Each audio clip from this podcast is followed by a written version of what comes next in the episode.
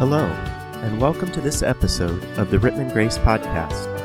We hope that it will encourage you as you seek to follow God and grow in your faith. If you would like to know more about our church, you can check us out at www.rittmangrace.org or feel free to email us at rittmangbc at aol.com. But for right now, let's get into today's message. So, what would you say is one of your greatest possessions? Uh, most people, you know, if somebody off the street came up to you and said that, asked you that question, it might be a different answer than if I asked it to you. But if you were out on the street and somebody asked you that, somebody might say, well, my family would be, that would be my greatest possession, and that's a great one. Maybe on down the line, somebody might talk about some of their experiences, their memories.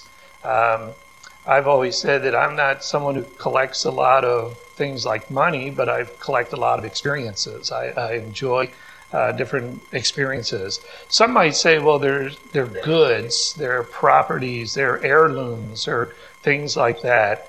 Um, the Apostle John would suggest, and, and, being in a church, you probably already figured this out, that uh, if somebody were to ask him, What's your greatest possession? he would have said, My greatest possession is eternal life that I am going to be with Christ forever. In fact, eternal life is a favorite topic to John. Uh, in his writings, at least 15 times he, he mentions eternal life. And just so you don't think that's a small number, on another eight times he uses the phrase everlasting life. So it's big to him. He talks about it a lot.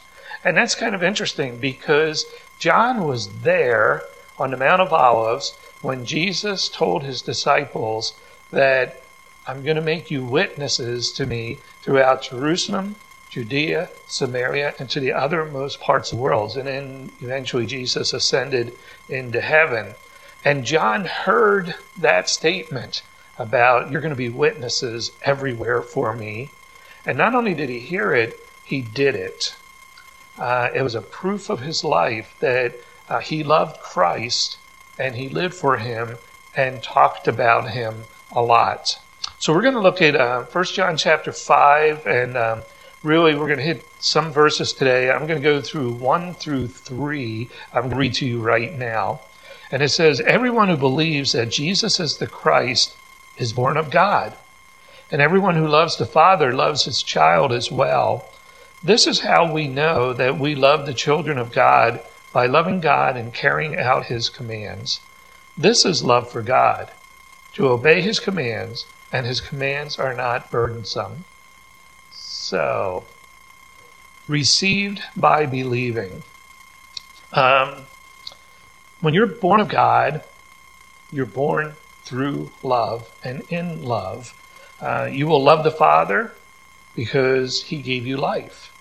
You're going to love the Son because he gave his life for you.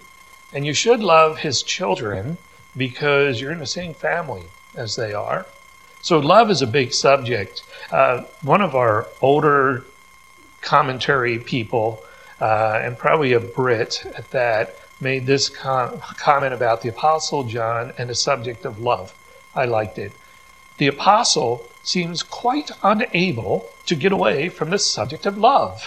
I just thought that was a great way to say it. And it's true in 1 John chapter 2 verse 10, chapter 3 11, chapter 3 14, 3 18, 4 7, he starts going into the subject of love and he just can't stop and get away from it. Which is really a fascinating thought because when John first came to Jesus, I don't think he was known for being a loving, touchy feely kind of guy. In fact, in um, in Mark chapter 3, uh, it tells us that um, when Jesus was appointing his apostles, it, he mentioned James and John and called them the sons of thunder. they were just, yeah, they were guys. I mean, they were guys. That's what they were.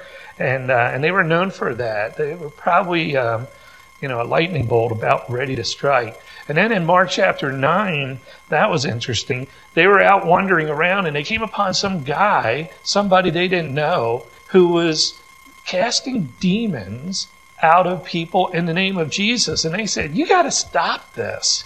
Stop. Don't do this. You're not one of us apostles. You don't have any right to be doing this.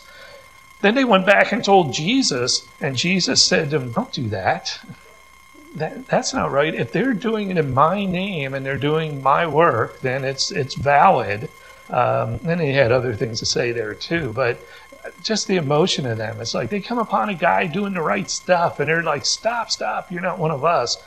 Doesn't sound like the most loving person. This is the one I really like. In Luke chapter 9, they were traveling and they were passing through a village in Samaria and they wanted to refresh and eat and stay there, but the Samaritans wouldn't let them stay because their end journey was going to go to Jerusalem. And of course, you know, the Samaritans and the Jews were not friendly people with each other. And so they said, No, you can't stay here. We're not giving you food. We're not letting you rest. You can't say, Get out of here. And John turns to Jesus and says, You want me to call down fire from heaven? I mean, we can torch this town. It would really be cool. And it's like, What's the love in that? Jesus, of course, kind of said no. And, and the other thing I wondered about that is like, didn't John realize that Jesus could have done that? I mean, Jesus could have done it. He could have called fire down if he wanted to destroy him. John, what? Where are you coming off at? When you come to the later part in John's life and you see the things that he's writing and how he's writing, you know that he's been transformed by love. He's been transformed by the love of God. He's been transformed by the love of Christ. He's been transformed by his love for Christ. And all his lifelong experiences, he was a totally different human being than he was when he first met Jesus. What an amazing thing. So he's going to write about love. Of course, he's going to write about love over and over and over again. He's going to write about love. And some people can think, hasn't it all been said before? I mean, what else can you add to this? But can you really say it too often? And I'm going to suggest not, because at this point in life, uh, I believe that John was the pastor at the church in Ephesus. Man, that was a that was a great church. They were really rocking and rolling and doing good stuff for Jesus and all kinds of great people. Godly Christian forefathers were part of that church in Ephesus. But remember when Jesus uh, met John on the island of Patmos? Maybe five, no more than 10 years after this, uh, after he wrote this. And Jesus started telling him a, a, revelation of what's to come.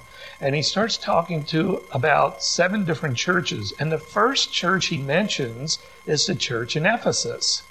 Now, if you remember your scriptures, that all seven of those churches, Jesus had a commendation. And for most of them, he had a condemnation as well. There was something wrong, faulty with them, except for Philadelphia, of course. But uh, all the others had something wrong. And um, when it came to the church of Ephesus, what did he tell them that their lacking was? They lost their first love. Here's John preaching over and over and over again about love.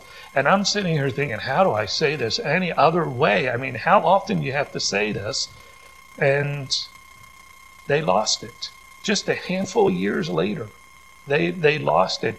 Not that they didn't do great things, they did tremendous things. They were very doctrinal. They knew, uh, they caught the message of the Gnostics, and they were handling that great. But they just kind of lost that fervor that they had for Jesus. John repeated it over and over again. It made me think about the uh, the young pastor who was called to a church and started off and his first message he spoke there, it was great. He, he told the people about how to do what is right and not do what is wrong. And it was good, and the people all slapped his back and shook his hand when it was over. And, and then the next Sunday came around, he got up and he preached the same exact message. And everybody kind of looked at each other and thought, "What what's going on here, you know? And uh, maybe he got confused or something. And but they were mumbled among themselves, no big deal. Then the third week comes and he preaches the same exact message: how to do what's right, not to do what's wrong. And uh, now the people were talking, and they went to one of the elders and said, "You need to say something to him." So by the end of the week, um, the elder goes and speaks to this pastor, and he said, You know, we, we like you a lot. We love your family, wonderful people. Very glad to have you here with us. But we're just kind of concerned. You've been here three Sundays and you preach the same exact sermon every single Sunday. And then he said, Oh, yeah, I'm going to keep doing it until you start practicing it, doing what's right and not doing what's wrong. Maybe that's what John was thinking. Maybe he just knows how easy it is for us to get self consumed and not be reaching out to other people. And he's just saying, I know I told you before, love, but I need to tell you it again love. We had a member of our church recently, no names please, but they're not with us any longer. And when he would get dropped off by a family member and then picked up afterwards, every Sunday, his family member would say, Well, what did Pastor Bud speak about? Love. every week. Um, I think that was true, although I don't know if it was or not, but I like to think so. Thank God for the reminders to love. So vitally important. John again stresses the relationship between love and belief. They're interconnected. Um, he says that there's our love for God is the same as obeying the commands. Back in John chapter 14, verses 15 to 21, Jesus made comments like, If you love me, you will keep my commandments. And it's interrelated. If you know and you believe uh, and you love, you're going to do. You're going to do what I want. One of the two great commandments that Jesus summarized was to love your neighbor as yourself. Love God, love people. So, therefore, when we truly love God, we know that we should be loving others as well. So I wrote, uh, so I wrote up a little quote that um, I. This probably isn't the best place for it, but it's cute. Um, your first birth made you a sinner and a loser. We're all born into sin, and um, and that's been bad. But your second birth made you a winner and a cruiser. I don't know what a cruiser is. I needed something to rhyme. That's all, and so I wrote that. But um, it is true that you know we were born in sin, and we lived in sin, and we stayed in sin until we were born from above, born by Christ, born to know and love other people. And, um, and now we're cruising, right? We're on cruise control with Jesus. I want to read to you um, chapter, uh, chapter 5, verses 4 and 5. It says, For everyone born of God overcomes the world. This is the victory that has overcome the world, even our faith. Who is it that overcomes the world? Only he who believes that Jesus is the Son of God. So, we're given our grace so that we can be overcomers and have victory in this life. Not you, but some people who claim to be believers are really spiritual chameleons. And um, they have their ups and downs because of that, because mostly what they're trying to do is to blend into the uh, to the colors around them. They're trying to be just like everybody else. I want Christ and I want all that He has to offer to me, but I sure want to be like everybody else in the world because I don't want to be picked on or I don't want to be looked at different. I want to be cool and accepted. And so I try to be like everybody else, spiritual chameleons. I would suggest rather, why don't you just have faith in God? Why don't you just trust God? God can meet the ordinary, unexciting, humdrum affairs of our life just as much as He can take care of the big issues that hit us also. In verse 1, it says that the person who believes that Jesus is the Christ is born of God. And here in verses 4 and 5, it says, the person who believes that Jesus is the Christ overcomes the world. In fact, John emphasizes this by saying overcomes three times in this text. The world tries to entice you, Satan wants to seduce you, but Christ will give you victory if you just trust him. In John 16, verse 33, Jesus told us that I have overcome the world, and he has. He has been victorious over it. And we will be too, as long as we stay in him. The overcomer is the person who believes that Jesus is the Son of God. So, belief in the incarnation, the, the coming of Christ to earth, and Him giving His life and dying for us and raising from the dead, that belief is what gives us a new birth. And a new birth gives us the ability to keep His commands. But that all includes the directive of loving one another. Oh, that went way too fast. Sorry about that. Bishop Gore, no relation to Al, I don't think, said the switch of faith turns on the power to overcome. You throw that switch in your heart of faith in Christ, and that turns on. It lets that power flow through you in order to overcome the things of this world. And the kind of things you overcome are like sinful habits and temptations, circumstances and depressing feelings, and even the dominant self of you. Sometimes, well, maybe all the time, you're your own worst enemy. you can be.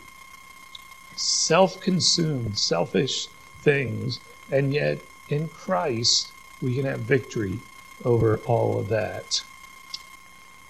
In verses 6 through 8, it's going to tell us a little bit about um, doing all this through the faith in Christ. It says, This is the one who came by water and blood, Jesus Christ. He did not come by water only, but by water and blood. And it is the Spirit who testifies, because the Spirit is the truth. For there are three that testify the Spirit, the water, the blood, and the three are in agreement. Now, I know depending on the translation you have, you might have uh, a little bit of extra added in there that's not found in earlier manuscripts. Don't worry about that. Three witnesses, he says. It's a little bit confusing. What does water and blood have to do with being a witness? Well, through Christ's death and, and the foundation of that faith, which is built on Christ's death, and it's a trustworthy testimony, he mentions water and the blood fascinating. There's four views as to what is meant by the water, and lucky you today, I'm only going to give you the right one. Okay. the other three have some biblical sense, they make sense, but they just don't fit this context very well, so why confuse us? He's talking about the baptism of Christ. It's what David read for us in that beautiful setting and wearing a t shirt and warm and fuzzy. Um, it's the public ministry starter of Jesus. When Jesus was baptized by John the Baptist, and remember, John didn't want to do it. John kept saying to him, You know, I'm not worthy to do this. But Jesus insisted. John's baptism was a baptism to repentance from sins. Did Jesus, don't answer this out loud, but the answer is no. But did Jesus need to be repentant of sin? No. No. He never sinned. So why did he have to be baptized by John the Baptist? We don't know all the answers on that, but this was an initiation of a new ministry that Jesus was now going public with. Uh, he wanted to identify himself with the human race. He was associated with us. It's not a baptism of repentance, but he never sinned. It's a baptism of identification and association and starting a public ministry. Now, remember, we've been telling you about those nasty Gnostics, and they um, they had the view that at the baptism, when the dove descended upon Jesus, that that was the Messiah Christ coming on him, and that it took off of Jesus. Jesus was on the cross and said, into your hands I commit my spirit. So they think that Jesus is just a normal guy like anybody else who had this special um, compensation come upon him for those three years, and it sure took off before the worst stuff happened on the crucifixion. That's not good. That's wrong. Uh, it's it doesn't help you or me in any way because then God did not die for our sins. Some human being died, and, and that doesn't do you and I any good. Some people like a bloodless gospel. Some people don't want to talk about the crucifixion and the, and the death and, and the sins um, they don't like that. And you can hear them on TV. There's preachers that'll come on and they'll tell you that I don't preach about that. I just want to say the good, positive things. Uh, made me think about a guy named Cain, who um, God had asked to give some offerings and some sacrifices. And he decided he took some really good stuff that he had planted and grown and, and brought it. It was probably rich and delicious and beautiful and maybe valuable, but it wasn't what God wanted. And so often we as people try to tell God what is right and what is wrong, and, uh, and we miss it. We know better than God does. But God told us in Hebrews 9:22, without the shedding of blood, there's no remission for sin. We have to have the cross of Jesus Christ. It must have happened. It must have paid for our sins and the resurrection to give us victory over death. So the water baptism testified that he was God because the Spirit of God descended upon him, and the voice out of heaven said, This is my Son whom I love and am pleased with. So you had in that one scene, you had Father, the God the Father in heaven speaking, you had God the Son in the water being baptized, and God the Holy Spirit um, descending upon him and commissioning him for this new public ministry. The Spirit bears witness, and that witness is true. I think the verse that we have, oh, that's, I didn't know I had that up there. Um, John 15 says, When the counselor comes, whom will I send to you from the Father? The Spirit of truth, who goes out from the Father, he will testify about me. This is whom the Father sends to us to testify about Christ. It's the Spirit of God. The Spirit of God is a witness and a testifier that Jesus is who he said he is. In John chapter 1, when um, John the Baptist first met Jesus in a public setting, uh, he declared him the Lamb of God and called him the Son of God. So here in this text, it tells us that there are three unto one, three witnesses of one purpose, of one goal. You have the witness of the baptism, the witness of the cross, where Christ gave his blood and died for us as God and rose from the dead. And you have the witness of the Holy Spirit coming alongside as well to tell us that that is absolutely a valid witness. In Deuteronomy chapter 19, verse 15, uh, it was given to Israel about legal matters that you had to have three witnesses to establish a testimony. That's why it comes this way to us. We have some real advantages as believers. We have the work of Christ. We know what he's done for us. We have the Word of God, and we have the witness of the Holy Spirit. The work of Christ is the cross, his life lived, of course, but the cross and the empty tomb, the Word of God, the, the Bible that we have in a perfect, beautiful, complete, accurate form so that we can know everything we need to know about living this life spiritually well and, and spending eternity and being prepared for that with Christ. And then we have the witness of Spirit. The, the Holy Spirit indwells us and comes upon us as God. So I want to read to you verses 9 through 12 and talk about that divine testimony. We accept man's testimony, but God's testimony is greater because it's the testimony of God, which he has given about his Son. Anyone who believes in the Son of God has this testimony in his heart. Anyone who does not believe God has made him out to be a liar because he has not believed the testimony God has given about his Son. And this is the testimony God has given us eternal life. And this life is in his Son. He who has the Son has life, and he who does not have the Son of God does not have life. So there's this testimony, and a testimony is true, and it's God's testimony, and God is telling us this, and God is greater than anyone else or anything else we have.